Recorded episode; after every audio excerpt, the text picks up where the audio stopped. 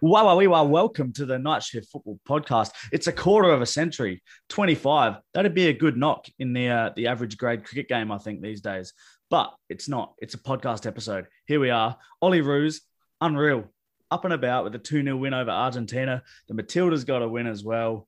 We've got some, uh, there's some other shit going on. There's some signings. There's a bit of lockdown stuff to talk about, being we're in Adelaide. But uh, let's kick it off with the Olyroos, I reckon. Tommy's on the other end of the line here. What'd you make of that? I can't believe what I've just seen. A little bit of a lockdown delight, man. That's fantastic. I didn't think we would be doing this pod um, with both of the both of the Olympic national teams getting up. So sick. That was fucking sick. Yeah. No, I suspected the Matildas might win. We'll, we'll come on to them in a bit. But the Olyroos, I did not expect this given recent results and given how much we love to just take a dump on Graham Arnold. but uh any chance we get. They got up. Big 2 0 win. Yeah, probably all credit to Graham Arnold. Kudos, man. He's been um he's been bigging this team up in the week, saying that they are going to shock the world. And boy, did they do that. Um, obviously aided by the red card. And yeah, just I mean, there's lots of moments in this match, but I thought up until the red card, um, it almost felt like they were toying with us in a sense. They, it felt like every attack that they had, and they had plenty after we went 1 0 up. It felt like, oh, they were going to score. It was inevitable. Maybe they weren't pursuing it as hard as they could have in those early stages because they felt like they were going to get the goal anyway. And that yeah. then the red card completely destroyed them in that spec in that respect. Yeah. Yeah, no. Um overall, I thought it was a pretty average game of football. Mm-hmm. I don't think I don't think we were particularly good either, not to dampen a 2 0 win, but led off by the red card. And I think overall, like there was that big passage, like you said, in the, in the second half there where we, you know, just kind of sat and um, didn't really dominate the ball much given they had an ex we had an extra man. Um, going forward a bit meh. defensively, oh, kind of solid, I guess, but just an overall a pretty just a game full of a lot of that shitty kind of players falling over or, you know, trying to get people booked. And there were a lot of bookings in the end. The ref was a bit card happy. But overall, I thought the ref did a pretty good job. Um, he let a lot of things go physically in terms of fouls. And then the players got a bit carried away. And there was some, a lot of probably deserving yellows. But then there was also other ones that weren't bookable and players were just falling and holding their, holding their wrong knee or something. And things like that. But yeah, there's, there was a bit of that going on. I think I saw Arzani untie his shoelaces at one point to try and steal the point to the referee. And I'm like, fuck, where have we gone with this, man? Yeah, he went down uh, claiming that, that um that step on his foot or whatever and just did a bit of a roll around. It was embarrassing. Yeah, by yeah. the striker. What was it, Gaich or G- I was trying to look up some of their players and see where they had played prior. The, the lad that got sent off, that Ortega, he was a Real Madrid youth player. Now he's back playing in the Argentinian yeah. Uh, Premier League. Yeah. Um, so there's um, a, there was a few guys with pedigree there, and oh man, there was a few of them that were lighting it up. Their footwork in the first 20, 25 minutes, they were they were good to watch for a point there. Yeah. I thought that Medina especially. Yeah, he was good. Uh, a couple in the middle of the park, not too bad. Kind of on top of us a bit, given I don't know. We I really liked the look of our lineup on paper. That midfield three of uh, Genreau, Metcalfe, and Riley, but I think they got outplayed a little in patches, and yeah, they got bullied a bit. I thought it looked a little bit disjointed. Riley was very forward, which I think would have worked he a lot better that. if we could have held the ball. Yeah, it, he's yeah. a weapon like that, and it works. It it really does. It allows their it, it pushes their defense back, I should say. Yeah, and that allows us to get up the pitch a little bit further. And he does that so well. There's a lot of gut busting runs, even when it was 11 v 11 in behind their fullbacks after they pushed up. And it just gives them something to think about him breaking between the lines like that. Um, yeah, but it was disjointed, I thought, between Genreau and Metcalfe, and it didn't really improve when Baccus came on in there either. I don't know that Arnold knows how to use that midfield three. It looks really good on paper, and it looks really yeah. straightforward how these three would combine, but it doesn't look like it's working at the moment. Yeah, I'm not. Um, I'm not completely sold on Keanu Baccus either, but no, uh, neither. The, the other really. three I'm pretty happy with. I just need to see how it's going to work. Just obviously the concern is like it always is. Um, the team always seems to be lacking a certain style or direction under Arnold. Yeah. Here we are whinging about him again. We're gonna be win, but you know, just thinking that. and we, you know, we we do have to credit him for this win. But yeah, the the signs are still there of being a bit, um, like you said, disjointed and a bit unsure of what's going on. definitely. But I don't think these We're guys being- played together in there much. No, no, we're being we're being really ultra critical, and I think we can be after winning as we did. Um, we were pretty much gifted it in a sense with that red card because it did allow us to defend Yeah. um, with a lot more caution than what we would have Yeah. needed to if it was eleven v eleven. Um, so I'm like I'm stoked with the win. It f- almost feels like a gimme, despite the fact we scored first. Yeah, Um, but more, more or less, uh, I thought defensively we were great. That Souttar and Deng partnership looked awesome. yeah, I really like that. It's really hard to excited to, see Tommy Deng in this side. Um, Hell yeah. Next to Harry, next to Harry Souttar, that's a. I was pretty happy with the back four overall, to be honest. Yeah, the fullbacks were great.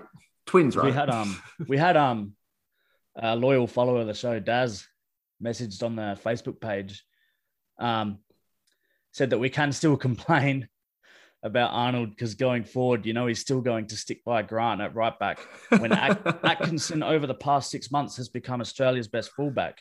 What do you make of that about Atkinson? That's a great shout. He had he played a lot of minutes in the Man City um, title winning um, team, and I think Melbourne, when you're Melbourne City, that's what you- maybe. Oh Melbourne City, sorry, yeah. And when you're comparing them with Sydney, obviously he's outperforming him in that same position. So yeah, and he showed that tonight. He was wicked and working was to the 95th minute as well. Yeah. I thought he was carrying a knock for most of the game too. Went down early on, maybe after about 20 minutes. He got a Didn't got look a few- completely right. He got crunched a few times. There was He a couple of times he was got on the He receiving got a real. Uh, there was one real bad over the top of the ball kind of thing, high up on the leg. Um, Joel King as well on the other side at left back, pr- pretty much the his touch, and then cross for the first goal. Excellent. Brilliant. Yeah, exactly what you want. Just really composed, whips in a, a delicious ball in between the defenders and the keeper, and it causes that kind of chaos. You know, are we going to pay credit to Mitch Duke's uh, incredible fake shot opening up the space? Oh, Oh, dude, God. isn't Andy Harper like fucking herpes? You think you think he's gone, Well- and then there he is. We have we have two mo- two moments of uh, Andy Harper and Speedy nonsense that I want to talk about tonight. That was one of them. Talk bigging it up as a dummy by Mitch Duke. Interestingly, on uh, looking on live score at the moment, it is down as an assist for Mitchell Duke, which is absolute robbery to Joel Oh, King. reaching. Absolute oh, reaching, hell, like man. absolute robbery for Joel King. Uh, the other one is uh, there was contro- controversy about this in the group chats. Um, the Riley McGree, Lockie Wales two on one. kick? No, oh no, one. of course. And um, I was a little annoyed that the commentators put the sole blame on Riley McGree, but people tended to agree, which I thought was weird. Um, so they get through two on one, obviously, and Riley McGree, instead of shooting, decides to pass it. And it's not a good pass. Um, No, no one's denying that. It's not a good pass. but but Lockie Wales still has the simple job of just tapping it into an open net, and he doesn't. He stops it, takes a He touch, really- tries to get Yeah. around the keeper. I don't understand. So it's poor from then, both when of he's- them, but yeah. Why even then when he's around Riley? the keeper, he needs to.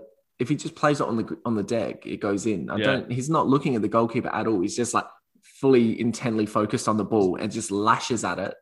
Yeah, Uh, if Riley if Riley wants to play the pass, he has to play it in like his first stride when he collects the ball. He just takes too many touches, and then he's too close to the keeper to open an angle for a shot. he does. and then he does he's, one of those weird kind of half-assed outside of the left foot passes that kind of goes Yeah. behind Wales.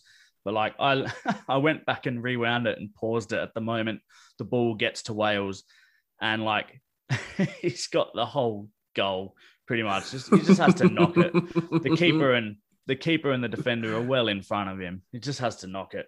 But yeah, poor from both. I was just upset that they, the commentators, seemed to shifted the blame, blame. They blamed Riley and then said it was a, an outstanding save to deny Wales, which yeah, it might have been. It was a good save, but Wales Wales has to do better. So he missed Yeah, another sitter let- as well in that game. He did. I was going to say less of a save, more of the keeper just having a ball struck straight at him point blank. So Yeah. but he missed that offside chance as well. Um, Yeah. he's not a regular goal scorer. I went and looked up. No, he's not. I was really surprised. I really, I was really surprised he started this game. There was a lot of comments. he was in- uh, yeah, a lot of negativity about his selection online. Yeah, there was obviously that good A League memes thing that they shared as well about that Yeah. guy. I'm not watching any Australian side. That's Lucky Wales in it. There was he was getting the old um, suckers. he was getting the old Wales couldn't score in a brothel that type of shit. But uh, there were some great Wales related memes actually. yeah, Uh, did you see the one of Peacock saying one about um, Wales' namesake getting one back on Japanese territory? I was like, oh, that's pretty funny. funny. yeah, Yeah, Um, very enviro political. there was another selection. There was a there was a bit of hype about Daniel Arzani going into this game, and I have to admit I was pretty excited to be a to see a um a fit Daniel Arzani get out there.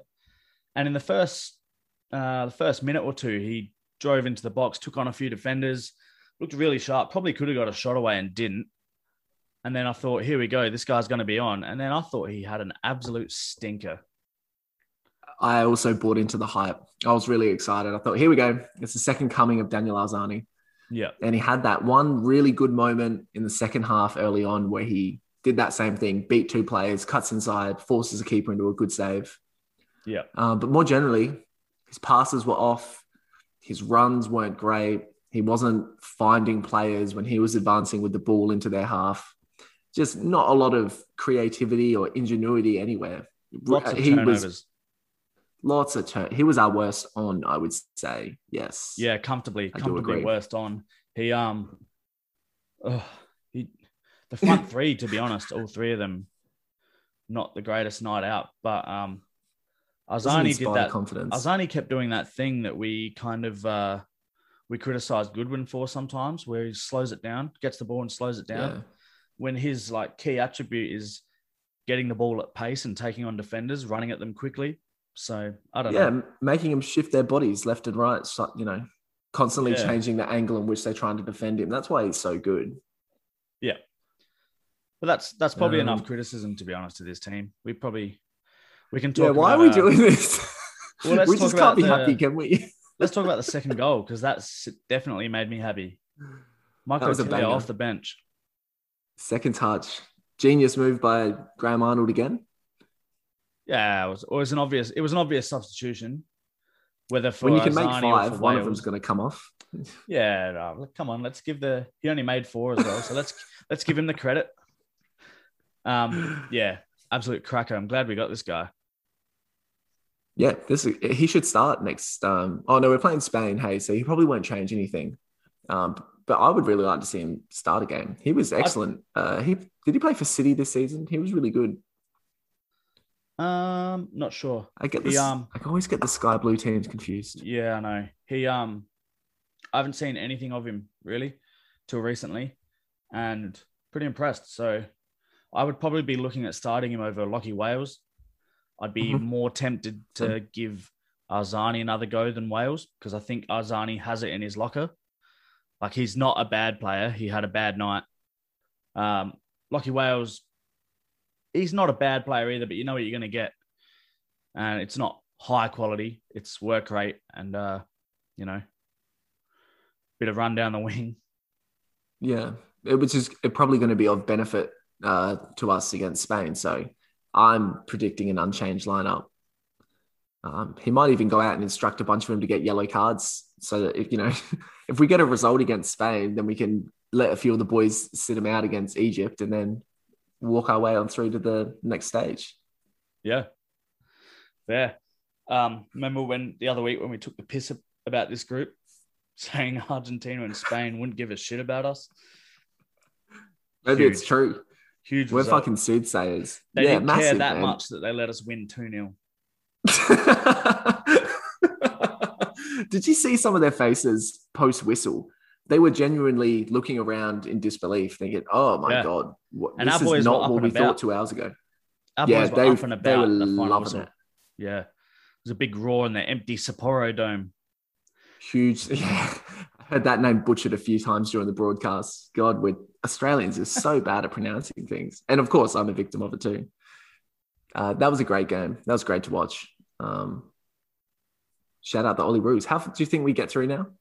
It's a good start. Spain drew um, as well. Um, I'd like to think so. I think we get at least a point from the next two games. You know, I I don't. Uh, it's hard to say having not seen a lot of the other squads. It's really hard to know at this level of football how the results go. Um, like we saw, France got battered by Mexico, which I wouldn't have thought would be a a thing at under 23s, but here we are. Yeah, so, usual scoreline. Yeah, so that knows? comes down probably the biggest the biggest thing I want to praise Arnold for is that he has definitely instilled a belief and like a, a group spirit. Like you said, they were up and about post game. Yeah. Um, and they really did fight for each other throughout the game. Tom Thomas Deng's um, his intimidation tactics um, off the ball and just a lot of the, his calming influence amongst his own team, getting in there yeah. and diffusing some. There was you know there was a lot of moments there where situations could have inflamed. We could have had a guy sent off really easily. Like I. I'm surprised we didn't have someone sent off. Yep. And so there's definitely a hierarchy within the group, and there's leaders, and maybe that's what Graham Arnold has selected a few of these players for. Maybe he knows this is a tournament uh, that is that's what's more required than something else than you know maybe just raw ability or whatever else. Yeah, for sure. Um, what are you giggling at? just, a meme has just popped up on my phone that I can't share out loud on here. But I definitely agree. I agree on the Graham Arnold thing.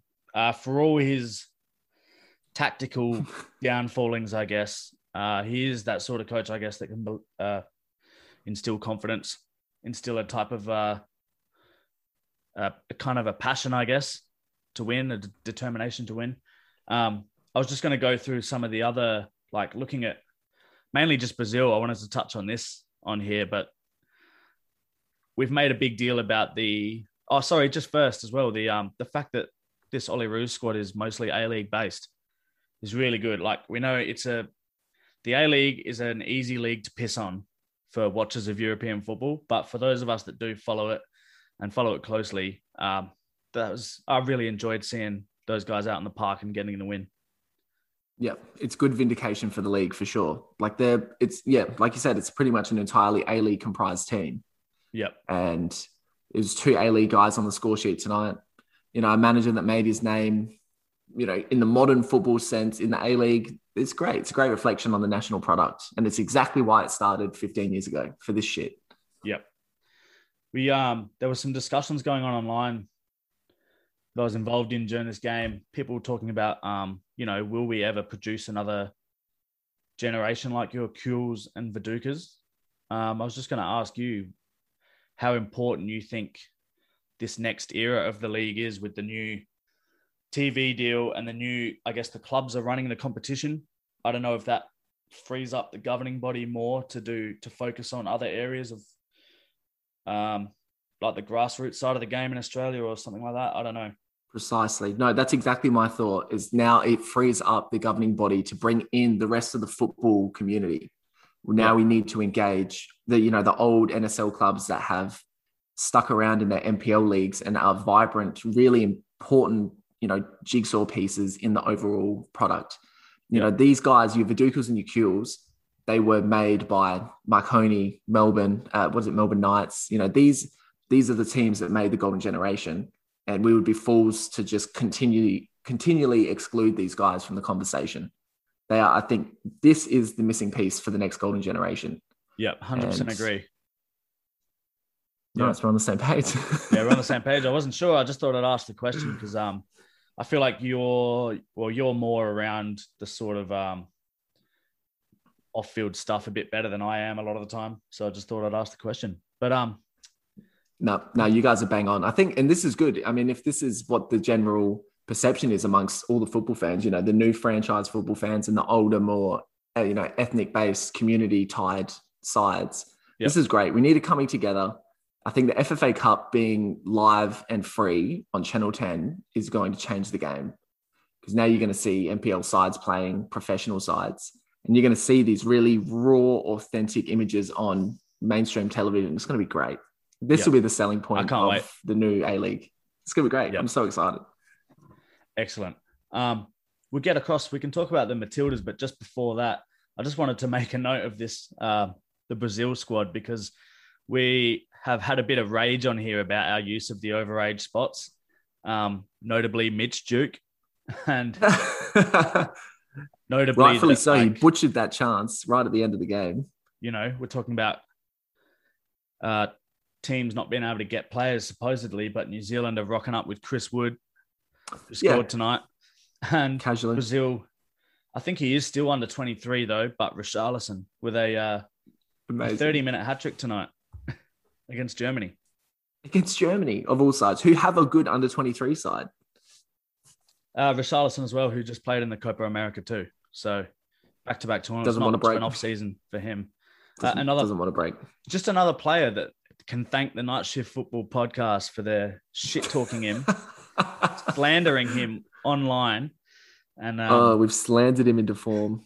and he comes out in his Brazil shirt and does wonders. But there you go. They also, I thought this was interesting. They are the Brazil side also has midfielder Douglas Luiz. They also Mhm. have centre back Diego Carlos, very highly rated uh, defender Yeah. from Sevilla, Mhm. and a 38 year old Dani Alves from Sao Paulo. What? Why? Why? Or maybe for that leadership thing we're talking about. I guess so. Yeah. I well, or a my thought was my thought was imagine having that sort of like experience and leadership in your under 23 camp. Like It would be unreal yeah, as a player too, not just like a coach, like as a player out there with the boys. Unreal. Yeah, 38. training, playing. Guy It's just wants a medal. It, um, it kind of made yeah. That's his individual ambition for sure. Man that's just that wants a selfish trophy. reason. Give the man a trophy. just wants trophies. Come on, does he not have? Does he not have enough? Apparently not. Selfish, if you What's ask me. Olympic? Now that I think about it, selfish.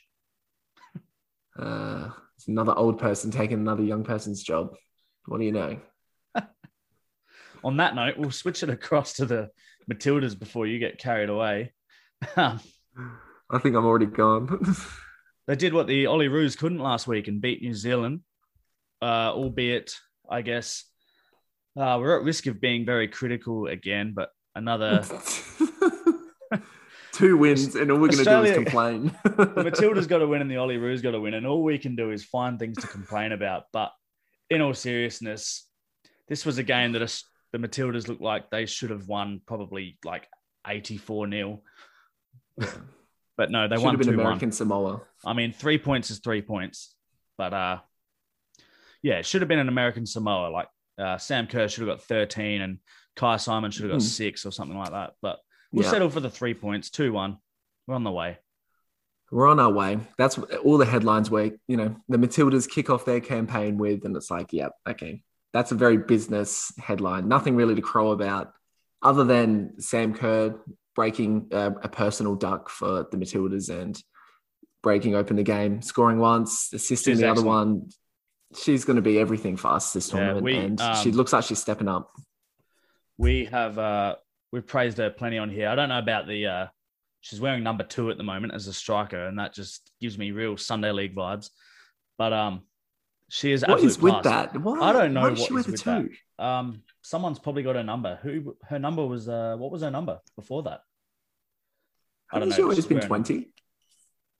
Mm, maybe I saw a thing last week about someone else stealing a number, but whatever. She's wearing number two. She scored. She's an absolute superstar, and I think she is Yeah, the way we talked Sorry. about. So, Go on. You know who stole her number? Oh, it was was it Charlie Grant? It was Charlie Grant that stole her Charlie number. Grant yeah. stole her number, wasn't it? I did remember seeing something. I just couldn't remember the player, so I didn't say it. then when you asked me, I assumed it would be Charlie Grant because, uh, yeah. There you go. Um, fan club. I don't um yeah, the way we talk about Jamie Maclaren being like he should be like the face of football in this country, like that we should get behind because he's like plays locally. He's the Australian number nine. He had an unreal domestic season. Um, Sam Kerr, same thing. Like she's now, she is an international superstar.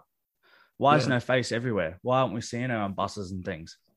It's so true. Uh, that's she's out of Jamie Maclaren's league. She's in a way better stratosphere than he is at the moment. She's playing in the Champions League. She won the league in England. Yep. Like Sam Kerr is the biggest thing Australia's produced since Harry Kewell, without a I shadow to, of a doubt. I said to uh, Maddie tonight, that's uh, my partner, by the way, for those listening. I said uh, that she's Sam Kerr. Is oh, did you biggest. hear all the hearts break? Yeah, I heard them all. she is probably the the biggest star in Australian sport at the moment, Sam Kerr. It looks like she's being positioned alongside Ash Barty, and I think we've got a swimming Sorry, world number I one. Shouldn't have I shouldn't have forgot Ash Barty, but yeah. I think there's there's those three women we're really holding up as like the faces of it. Definitely in the broadcast and the advertising on Channel Seven, there's been a lot of it.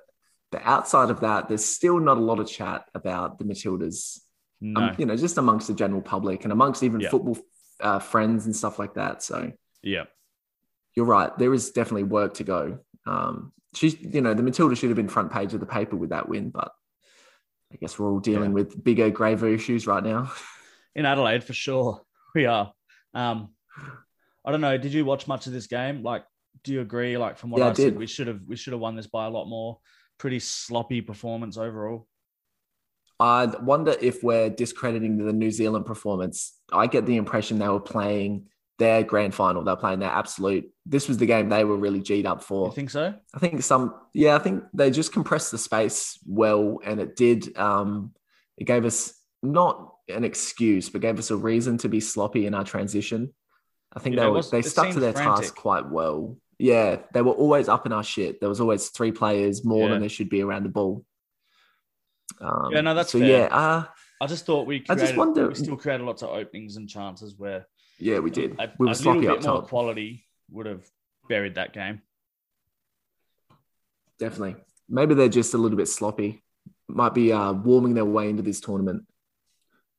Yeah, maybe. Um, another talking point was uh, we've seen a, there's been a bit of a big deal, more of a there's been more of a deal about the Matildas standing there with the Indigenous flag before the game than the Matildas actually playing at the Olympics and winning a game, which I find interesting. Um, Standard Australian you wanted to, racist yeah. baiting. Do you have anything you wanted to add about that? It's, uh, I think Sam Kerr play nice as well. While, yeah, of course. No, I'm on. I'm totally in support of the Matildas doing well. However, they want to um, show their solidarity with fighting racial injustice. However, they want to do it. Sam Kerr said in her post game interview, they wanted to put their own authentic cultural spin on it. To go they didn't want to the take the knee. Yeah, they wanted to go against the grain. Yeah, and so they they brought it home and they represented the indigenous flag. We've got, we've got two indigenous players in the starting eleven, um, so it's obviously an issue that is relevant and close to home. Yeah. And I thought it was like they can do whatever they want to do if they want to. Yep. It's what's the issue now? Like you know, yeah, twenty no, years i ago when Cathy Freeman won gold and she draped the Indigenous flag across her back, and you know, there was never yep. an issue. That was like a good thing. That was a really empowering, unifying moment. Yeah. But now, when we do it twenty years later, it's a divisive moment. It's not. Yeah, no, I feel we're in a same. weird place. Um, all I really have to say on it is that because I know people, people, it's that like, what about meism kind of thing people do tend to feel that like it's excluding others, but you know they're playing under the name. They're literally the literally the Australian football team. They've got the Australian coat of arms. They're wearing Australian kits that say Australia on it. Everything about this is Australia. They play the Australian national anthem. Um, does it hurt having the Indigenous flag? No. So I don't see no. don't see the issue at all. Um, the other point I know a lot of people make all the time is about the, you know, bringing bringing politics into sport and bringing politics to the Olympics. And it's a point that I I understand why people say that, and I understand where they're coming from. And to a point, I do agree that it is a shame. I would like rather not see politics in football, but unfortunately, that is the world now, because um, you know, clearly as we saw with the like incidents like in the Euro final with Saka and Rashford and all the racial abuse, uh, Lewis Hamilton on the weekend in the Formula One was subject to racial abuse. the people that are doing this racial abusing are the ones bringing it into the sport. It's not the people standing up against it, it's the ones that are bringing it. So if people stop bringing it, then players won't need to be taking knees and making stands during games. No, wholeheartedly agree. It's the, you know, people that want to keep politics out of sport. Well, as soon as sport was corporatized, the politics was inevitably going to follow. Like you can't, you got to, once you take the money out of the sport, then the politics goes from it because yeah, that's yeah. where the politics stems from. I do and, sympathize whole, with that point of view, but yeah, it's it's almost a pushback in the stands when these people boo, you know, um, players taking the knee because they feel, and I've heard people say this, they feel like these issues are being thrust upon them. Now, whether or not you agree, disagree with, you know, these issues obviously prevalent in the world and everyone should know about them. I agree with that. But you know, it's the corporatization of sport who do hitch their wagon to these social justice causes to like, you know, soften their brand and make them brand be more yep. appealing. It's a very, it's just a really murky web of money making. yeah, for sure. It's what I think it comes down to. And it just, you know, stoking the racial um, flames of fire makes money for some reason. Like we just saw that Katie Hopkins bitch get kicked out of Celebrity Big Brother before she even stepped foot in the house. So yeah, Sky News exists. Like there's there's a reason. yeah, there's a reason it happens. Um, it exists. We just have to live with it. It's in the world. At the end of the day, that all generally, all of that stuff goes away for the 90 minutes that the game is played. And so we can still we can still enjoy our football. So yeah, might just leave that there. Yeah, I think the fact that a game is played even after all of this stuff that we are concerned with is an achievement. Yep. There you go. Um, I don't know if you noticed the other result in now because the Matildas obviously a strong group, not so much New Zealand, but uh, the USA and Sweden in there. Tough group. Big teams. Good result. Sweden beat the US 3 0, which I did not see coming at all. Thumping. Absolute thumping. Thumping. You don't have anything to add on it? no, I, did, I didn't watch it. I, no, I just saw the result and thought. I don't have thought, anything Ooh. to add either, but but yeah, it was That's an interesting spicy. result and uh, puts us second in the group. Is it a goal difference? I'm not sure. But either way, we've got to win. Sweden's got to win. So I think both yeah. sides are in a good position to be progressing. Same. I think um, it kind of concerns me a little bit more. I think I would have preferred the US to win because we've generally got the US's measure, especially in recent contests. But now they're really scrapping and fighting. One, they want to overturn the record against us, and two, now they're pl- literally playing for their lives against us. So yeah. that gives them extra motivation. And then if Sweden are actually in good nick and they've rocked up to this tournament a really complete footballing side, you know, they could also stun us. So yeah, well, it actually was, makes me more nervous this result than anything. Yeah, that was my thoughts. Was it was probably easier for like it would be it would have been easier for USA to just be super good like always, beat all three of us, and then we just do what we need to to go through in second. But nah, mm. is what it is. Yeah, it really opens the group up. It makes it just you know captivating viewing from here in. So yeah, go the Tillies, go the Olyroos. What a fucking great start. Um, Who would have else that? on the anything else on the Matildas or the Ollie? Oh, sorry, I do have one other thing. Um, Hit it. We're going to whinge about the media again, but a minor issue. but you know, the Australian notes minutes. I know it's not the Australian national team; it's the under twenty threes. but they're playing on the world stage on it's broadcast on Seven Mate because Rough on on the main Channel Seven station, there's an hour and a half of home and away, followed by some sort of followed by an AFL talk show with bloody Mick Molloy. Like, what are we and doing? Sam Pang, Come the on. fucking turncoat. Sam Pang, Sam, yeah, he should be Sam, talking football. Sam, what you doing? Yeah, he sold us out. Um, bloody Santo was on there the other week as well. Yeah, Santa. Oh, get them all back together. Get them out. Roll them out for the Olyroos and the Matildas. Santo, Sam, and Ed. We want them back. We need another World Cup special, an Olympic special. But yeah, I was just a little annoyed that the Olyroos were playing second fiddle to the front bar, an AFL talk show with Mick Molloy. Uh, yeah, yeah. I wonder what the ratings were. It would be interesting considering we won as well. We might get a bump up. Uh, I'd say the front bar probably beat us. But yeah, no doubt. Yeah. The Matildas though did command the um the main channel, which is nice. Yes, they did. They did. That was good. Only because the front bar wasn't on. it was Wednesday. No footy teams were out yet. well, it's interesting. I think tomorrow, like, because tomorrow the obviously there's AFL on. I haven't checked it, but I know that the AFL is being broadcast on Channel Seven, so I'm assuming the Olympics opening ceremony will be pushed to seven eight or seven two or something like that. But you know, these are picky Just, things that we're getting. We're getting picky. These are about, picky but, things. But seven yeah. seven have really pushed their online platforms. I think they're gonna. What they're trying to get people to do is associate the Olympics with their, uh, with their seven player or whatever it is. Yeah, they're going to have play. 46 concurrent streams. Like, come on, this is. Yeah, I wonder how well they'll all work. We'll see how it goes. I'm actually kind of excited yeah. to see it because my biggest gripe with the Olympics in the past is the amount of shitty athletics and swimming you got to watch. Like, yes, I don't care how far this guy want. throws a stick or how quick this guy runs 400 meters. Like, it's cool. They're athletic. I get it. They're great.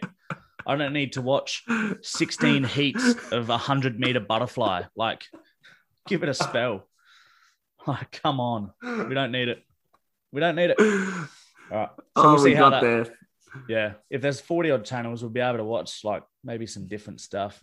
You'll be able to tune into yeah. what you want to what you want to see. You won't just be you won't just be picking up the scraps of it when they can fit it in between a hundred meter sprint, heat four or something. I don't know. I'm really into that skeet shooting stuff. You know, the where they shoot the clay discs. Yeah. Pull. Shoot it. Yeah quality stuff. Yeah, that's cool. Generally, there's an Aussie guy that's really good at that. Don't know his name, but there you go. Probably can. Have, have you got anything else you want to talk about? Uh, Olympics or football in general here? We can uh we can move away into some international stuff. We'll go into international stuff, but Tamika Yallop's goal was really good as well. We haven't mentioned that. Yes. Yeah, no, great. Um was of a finish. Yeah. Sam Kerr's hit the header. Oh, bang. Yeah, perfect, picture perfect. Yeah. Great run, frees herself up. You know, she's a level above everyone else out there. We'll uh, we'll shift it across slightly into the international realm a bit, but just kind of keeping within Australia because we're on some Ange watch. I know we like keeping tabs of Ange. We're not keeping tabs tabs on him just because he's at Celtic, but just because he's and and uh, kind of ties in well though yeah, tough job he's got. And uh, they had their first Oof. Champions League qualifier this week, going in in the very early rounds. Like they have barely had a break, these players, and they're back at it. Uh, let down by a Nir Bitton red card early in the first half, but Celtic drew one all with Midtjylland. And uh, yeah, tough work to do away from home for Ange next week. Yep, Awer Mabil's Midtjylland. Um, I, th- I saw a lot of comments post this game of Celtic fans quite pleased with what they saw, given yeah. that maybe they were playing with 25% of the squad. I think I've read some people say very light on numbers right now. Yeah, there's a lot of rotation happening. Um, oh, it was it was pretty close to it. It was kind of close to a full squad, bit of a maybe a 60-40 split. Um, okay. With a few you know, I don't know. Awer Mabil did come on in this game. Um, there you go. Got some minutes. Got back. 20 minutes at the end. Um, didn't score, but yeah, one all draw.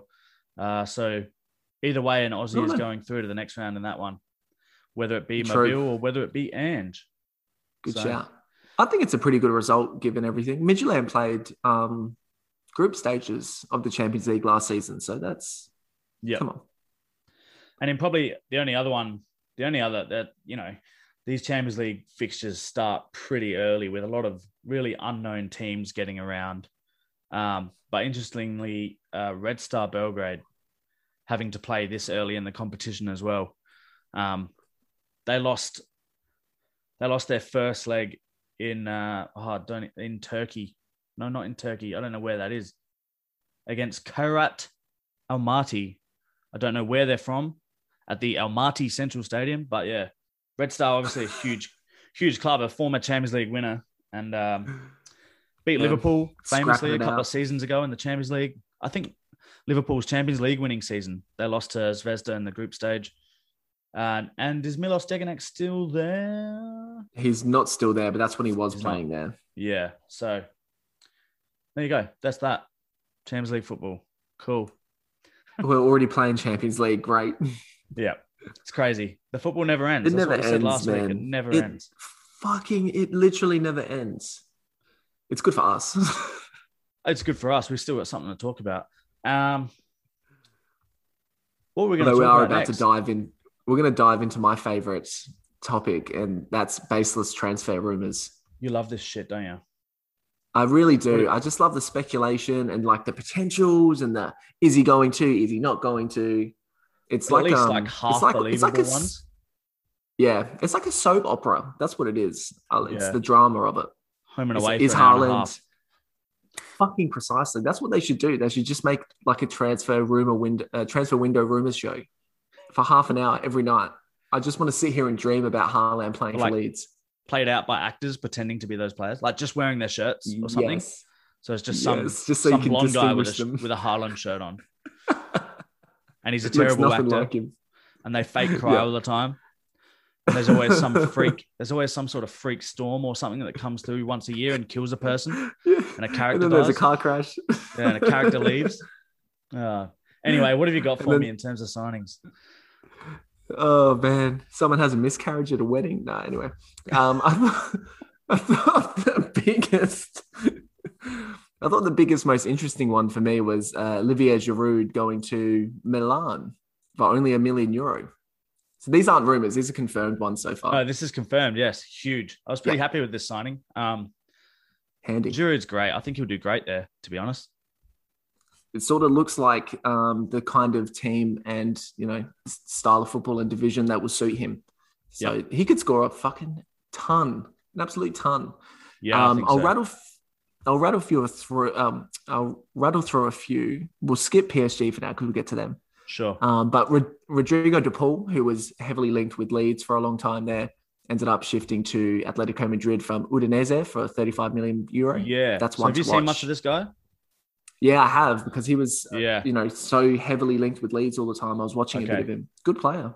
Yeah, no, I, I watched. Uh, Udinese had a lot of those early Sunday night games, and we all know how much I love watching Italian football. So I saw a lot of this guy. He's an absolute star, and he'll be great for them. Great pickup. Yeah, this is his. Yeah, this is going to be a really good addition to Atletico's side, and it's Yep. it's only going to you know strengthen them in what is going to be a title defense season. Yeah, for sure. Um, another big another big one for Milan was Sandro Tonali finally sealing the deal. Only 15 million, perhaps rising to 18 million. Um, this is probably the signing of the decade, I think. Sandro They're calling him the next Pirlo. Yeah, they're calling him the next Pirlo. Where, who is he signed for? I've missed this. Milan. news. He signed, for Milan. Yeah. Is he not already at Milan? No, he's at Brescia. He played for Milan this season.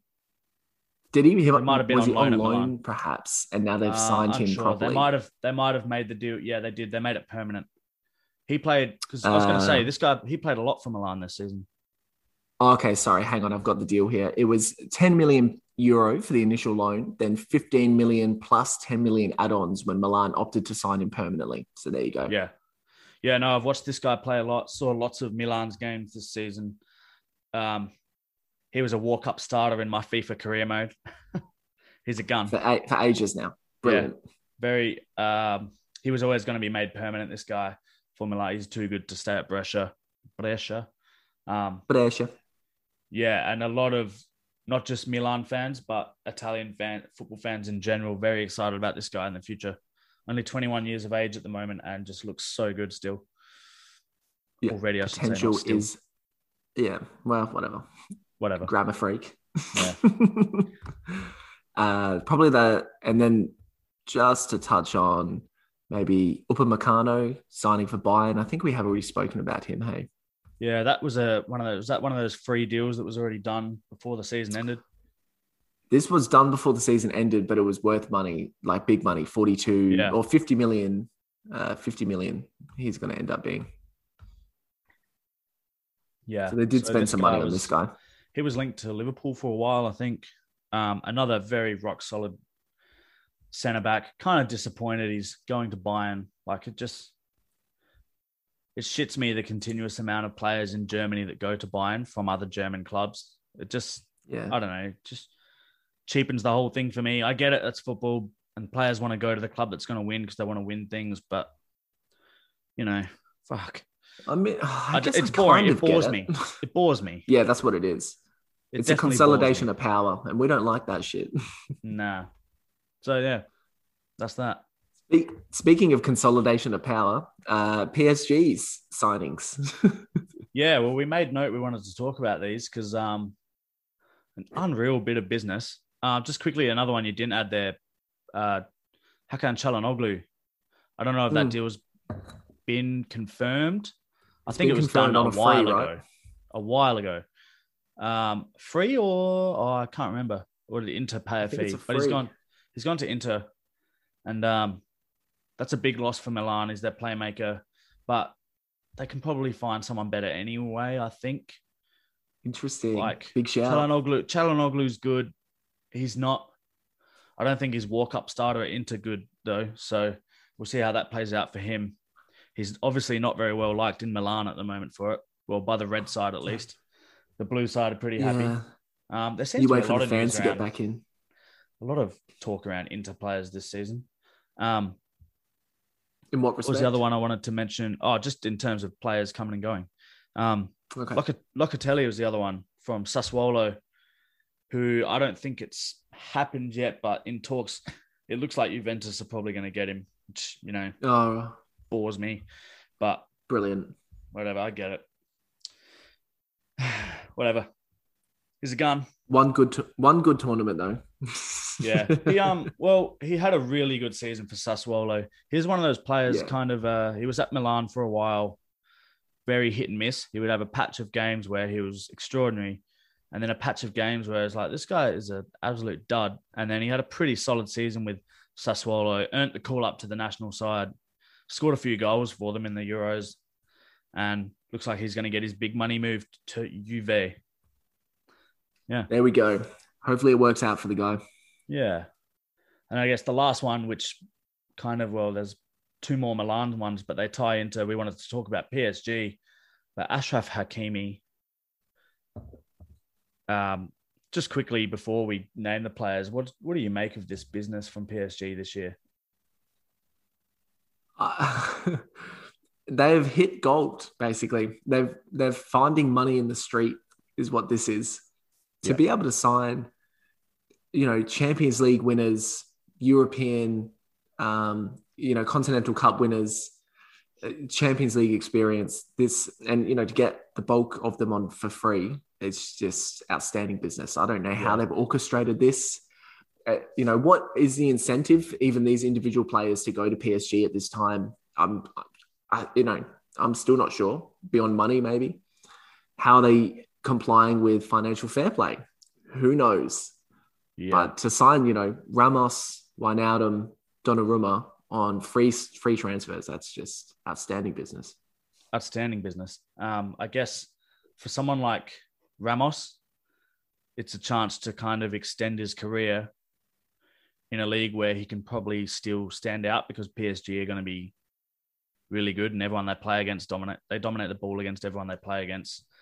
I know Lille won the season just gone, but you know PSG are likely to bounce back this year and probably win it by twenty points. But Probably.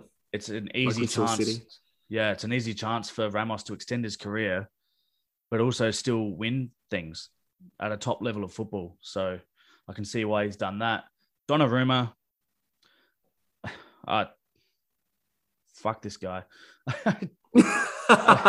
Honestly, like he Only honesty, please. he is 20 at 22 years of age he's already won the euros with italy. He's played 30 odd times for his country. Something like 250 appearances already for milan's first team. Like he's been playing first team football for milan since he was 16 he's only 22 he's got a Stupid. huge career still ahead of him i don't know what Maybe I- 20 years. I do know why. I know why he's gone PSG because it's just an easy option for players to go to a league where they're likely to win a trophy Mm. against probably lesser opposition, certainly opposition that does not have anywhere near the funds to compete with what they have. Clearly, and and you're going to get a crack at the Champions League too. You're pretty much you know guaranteed a quarterfinal spot with PSG these days. They don't go the distance clearly, and they're hoping these signings will be the catalyst for that. Does Donnarumma think perhaps he can win a Champions League trophy more at PSG than he can at Milan? And would he be right? He's probably right. Hundred percent, he would, and he would be right. But they weren't. Yeah. They wouldn't have been the only offer on the table. And if this was the case, he could have, you know, he could have done the right thing by Milan and like got a fee, gone for a fee for a club that's looked after him and his um the other made, his bro- older him. brother was there for a long time as well. Um, they made him what he is to give something back and to be so selfish when it came to the contract negotiations as well um, brushing it off. Basically, we talked about this uh, with his agent, Mino Raiola, letting yeah. him take all the brunt of it. And everyone go, oh, it's his agent. It's his agent. But Donnarumma's got a say in it as well. He kept turning yeah, down offers because it wasn't enough. Um, he wanted more money. He wanted a ridiculous amount of money. And he's he's obviously going to get it at PSG. Yeah, he's got it now. So congratulations. Hope you're fucking happy. Swear to got carried away. He's going to sleep on it. Sleep on a bed of riches. Yeah, just triggers me, and that's some of my uh, my softness for AC Milan coming out there, because the guy is an absolute freak. He is a superstar, and it's just so sad to see a player that you've watched come through as a teenager into his early twenties and bolt already, and jump ship, and probably won't go back. So he wouldn't. He would not be welcomed back either, judging by Possibly fan reactions. Yeah. So yeah, Wijnaldum, Ramos. Do you want to talk about Wijnaldum at all? I didn't see much of him. It's kind of a bizarre one. Games this season. Yeah. Yeah, it's kind of an odd one. He was always, um, I thought he was a reliable player in that midfield three, and he's equally adept going forward and going back. He'll probably be used as a utility off the bench, maybe. Yeah. Um, definitely a good signing. Definitely a good well, squad filler for sure. I think so for sure. I wonder if PSG have a midfielder like this, and that's why they've gone for him. Yeah, potentially. Maybe he's definitely they need him to plug a gap that they're sorely needing. Yeah, he's a, uh, like you said, like he's a good footballer. I'd probably put him in that category. Of, is he a walk up starter there? Probably not. Probably a squad filler. No, but yeah, I don't think he starts for for PSG. I mean, he definitely comes Mar- off the bench though. They've still got Marco Verratti, obviously getting on. You know, they've got Verratti starts though. But they've got a, a weird mix of players in this midfield that don't immediately stand out to you as world class midfielders, minus, you know, minus um, Marco Verratti. But, you know, players like Julian Draxler in there, uh, Idrissa Gueye, Ander Herrera, uh, yeah, Le- uh, Leandro Paredes, just players that are not necessarily, they're in kind of the same category as as Wijnaldum, yeah, that's probably, what I was thinking. He probably provides an extra dimension with his because he's very much a box to box. He can score goals too. Attacking yeah. threat, defensive workhorse, just one of those good box to box players that coaches love to have. Yeah, it sounds like they have a really good mix of different kind of um, central midfielders that can play those roles. Because Idrissa yeah. Gueye is much more of an anchor man, ball winning type. Um, P- uh, Paredes is like a flair player, advanced playmaker, etc. So they're probably just covering their bases, I'd say. Yeah. So the other one is uh, they also signed uh, defensive midfielder Danilo Pereira from Porto, mm-hmm. 16 million. I don't know if I think he may have been at PSG this season anyway. Okay. On loan. Yep. Another loan on deal. loan, and now it's been made permanent. Um, so they've got him, and the big one, obviously, the 60 million spent on Achraf Hakimi yeah, this is the big money move. Yep. This is the this is the sponsorship money. This the shirt sales. This is everything. This is the new face of PSG for the years to come, probably. Yeah. This is a guy. It completes um, the threesome. Hey, because that's Mbappe, Neymar, Hakimi. Yeah. Uh, well, Hakimi also is just 22. I think this guy has honestly flown under the radar. I know he gets he gets praise, but not in the sense I, I just think he probably should get more. He's probably not as well known as he should be.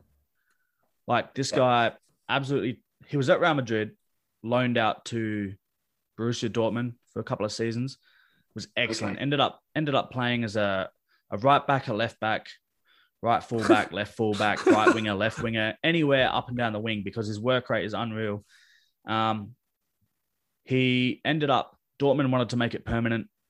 He said no. He wanted to. He wanted to make it at Real Madrid, but Real Madrid wanted to persist with. Uh, they still had Carvajal, and they still want to persist, uh, persist with that Odriozola, I believe.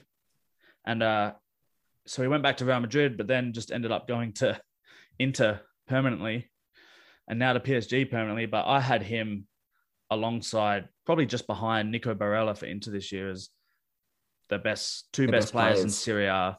Yeah, Damn. like Big rap.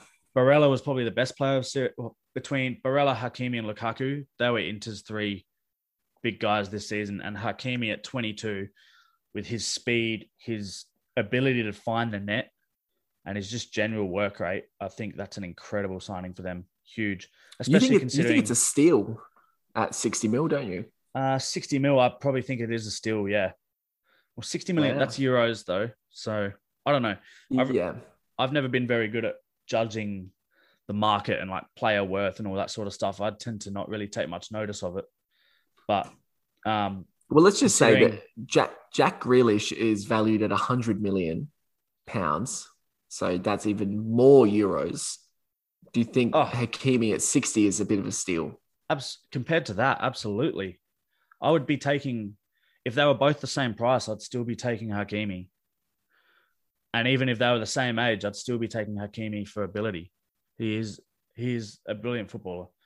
Um, and to consider he's coming into this PSG side and replacing a somewhat mediocre fullback in Florenzi, who Mhm. goes back to Roma. But um, yeah, that squad just looks scary at the moment. So to pick up to pick up Hakimi sixty, Pereira for sixteen, that's they've essentially spent seventy six million euros and got five players with Ronaldo, Ramos, and Donnarumma coming for free.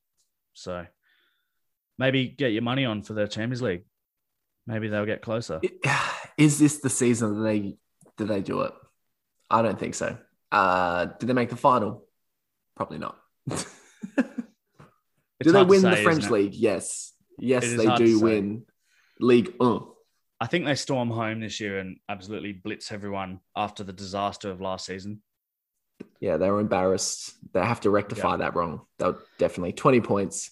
A bit of growing up from Mbappe and Co, and they'll be fine. Yep. Poch is still at the wheel, isn't he? Poch is at the wheel, and he's absolutely delighted with these signings. I can tell you that. Uh, anything else you want to talk about?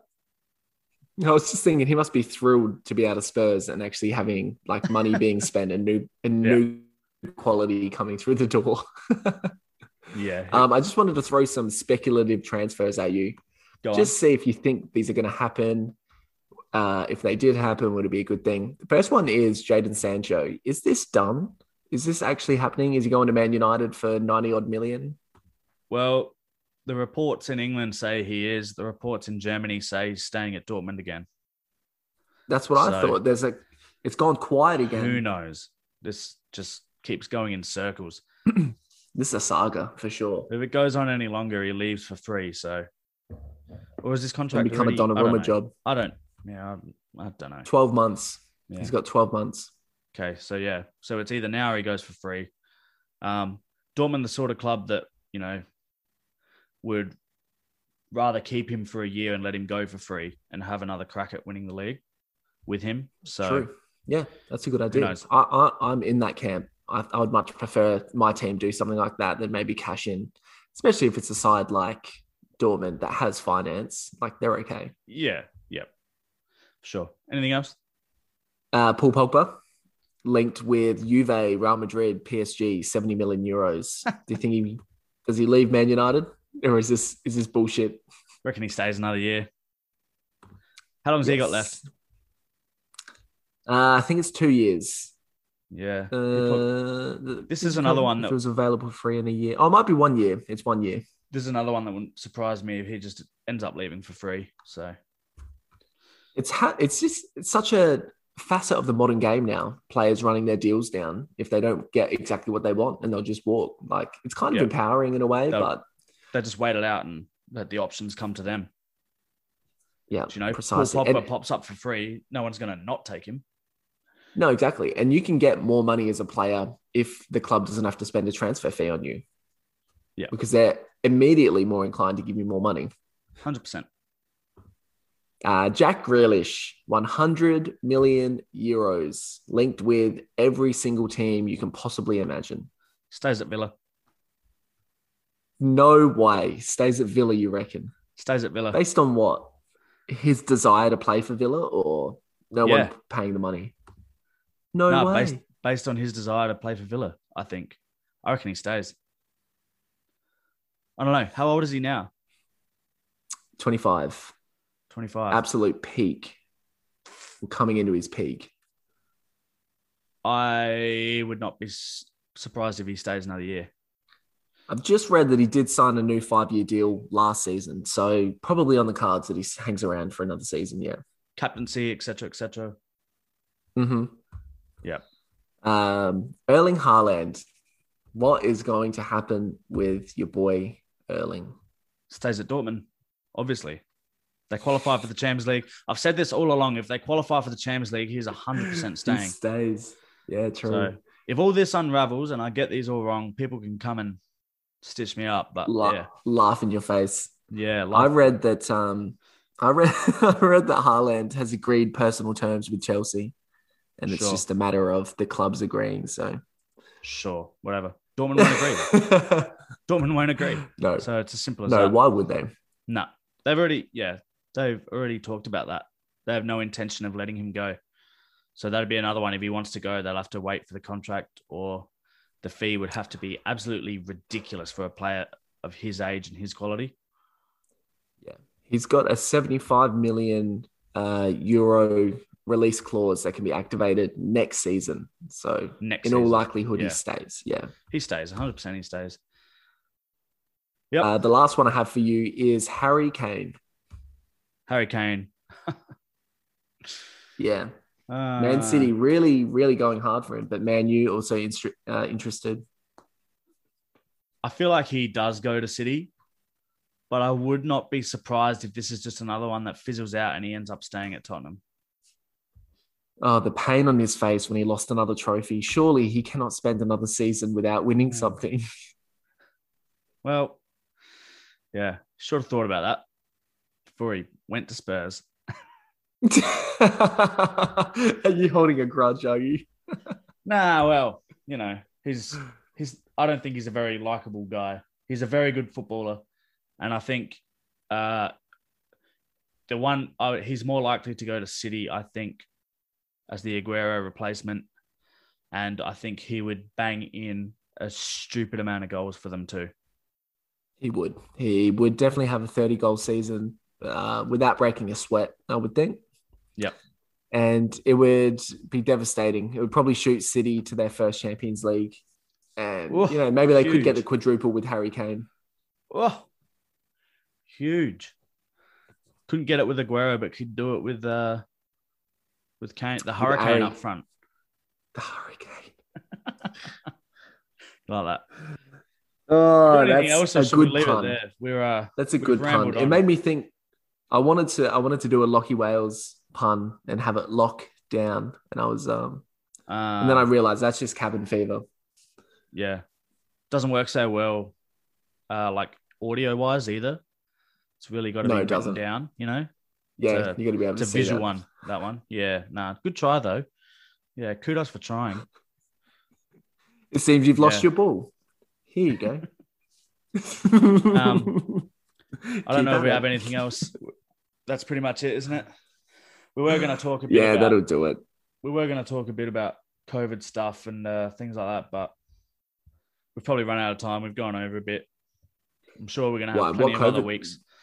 Oh, we can touch on it if you want. I was just going to talk about like I can't remember if we mentioned it last week and spoke about it, but like obviously we've got this situation in Adelaide right now where we've been locked down.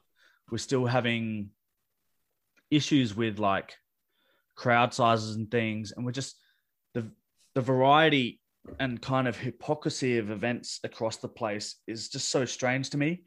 Like they had 90,000 people at Wembley for the final. And the UK are getting like 300,000. Uh, sorry, what was it like 30,000 cases a day? Not 300,000. Yeah. 30,000 cases a day. That would be catastrophic. Um, and then you look at like they had the Formula One on the weekend, and there was like 300,000 people there over the weekend. There has to be cases floating around there, but I don't I don't know what their vaccine thing's been like. Um, but this does all relate to football because you know we've got we've got issues in Scotland now where like they've had it's there's been big crowds at like Euro games and stuff, but then Celtic and Rangers being told they can only have six thousand fans in their in their fifty k plus stadiums, and then you look at what like just what's happening here as well. Um, cities going into lockdown and stuff, but we just so quickly got back to having crowds at sporting events and crowds at football. And now, sadly, local football has been stopped in Adelaide, which is a big killer for me. That's that's the worst of all of this is that you know we continue to hold these big corporatized events because that's what major sport is. It's big business. Yep. That's mainly, and then it it trickles down and it affects communities and it affects people's you know their their social interaction and their enjoyment because the the Colton game a couple weeks ago um, that was a in the MCG there was some cases transmitted there and that was one of the instigators for this whole bloody thing. Yeah. And you know there was a similar thing in New South Wales at the NRL and you're like, well, this is what where yeah. where are where are we with this? Because we're so quick to shut down music festivals or you know events, hospitality, we're so yeah. quick to shut these things down, and then we allow some other, you know, events to carry on, and you know, the inevitable consequences then break out, and it affects everyone again, yeah. no matter what. It's just, um, you know, obviously, I'm not complaining. Obviously, the right thing to do this week was to cancel local sport, but um, it's just baffling to me. The yeah, the inconsistencies with some of the things I don't quite get it. I'm not a health expert, obviously, I don't know. Uh, it's just baffling t- to people and it confuses people and that kind of just adds to frustration. They're saying it's probably going to be a bad idea in the UK. One because the ho- the nation is, mo- you know, majority of the nation now is vaccinated, um, but not all of the nation. Which well, that's important. what had me wondering about vaccinations in the UK because I was looking at their, you know, they're still limiting very limited crowds at certain things, but packing out Wembley with 90k and whacking out uh, yeah. Uh, packing out the Formula One with 300,000. You have to think with 300,000 people there, there was at least a few cases getting around, wasn't there? There had to be. I don't. There had to I be, mean, like... the, fortunate thing about COVID we've seen is that the outdoor transmission um, isn't as contagious as indoor transmission, which is nice. Yep. Um, the Delta variant is kind of throwing different aspects up and the the whole thing with the UK opening up this quick. It's one, it's an ideological show of power. It's like, hey, the UK is ready for business. We're ready to go, etc., etc. Um, but more so when you talk about the health aspect of it, when you do this sort of thing, you can actually create new vaccine restrict uh, vaccine resistant strains of the disease because you've yep. got these two disparate immune systems, you know, cooperating in this in the same environment and stuff. So it could just be a recipe for disaster opening up too soon. Yeah, Obviously, fuck, our situation knows? here, our situation here is fucked because none of us are vaccinated and we're still copying the same imported infections. So yeah, it's a real uh, stand and wait and see what happens type vibe. But you know, if we speak selfishly from a local football point of view, we hope it can get back up and running pretty soon. Um, we how many games are left, by the way? Oh, it's just quick. How many games? We've only just started. We just played like the second round of the second half. If you know what I mean. Like we've played yeah. everyone once, and now we've played away fixtures. Uh, we played two teams twice. So we've yep. still got what is it? Uh, seven games to go. Seven rounds left out of the eighteen. I so wonder.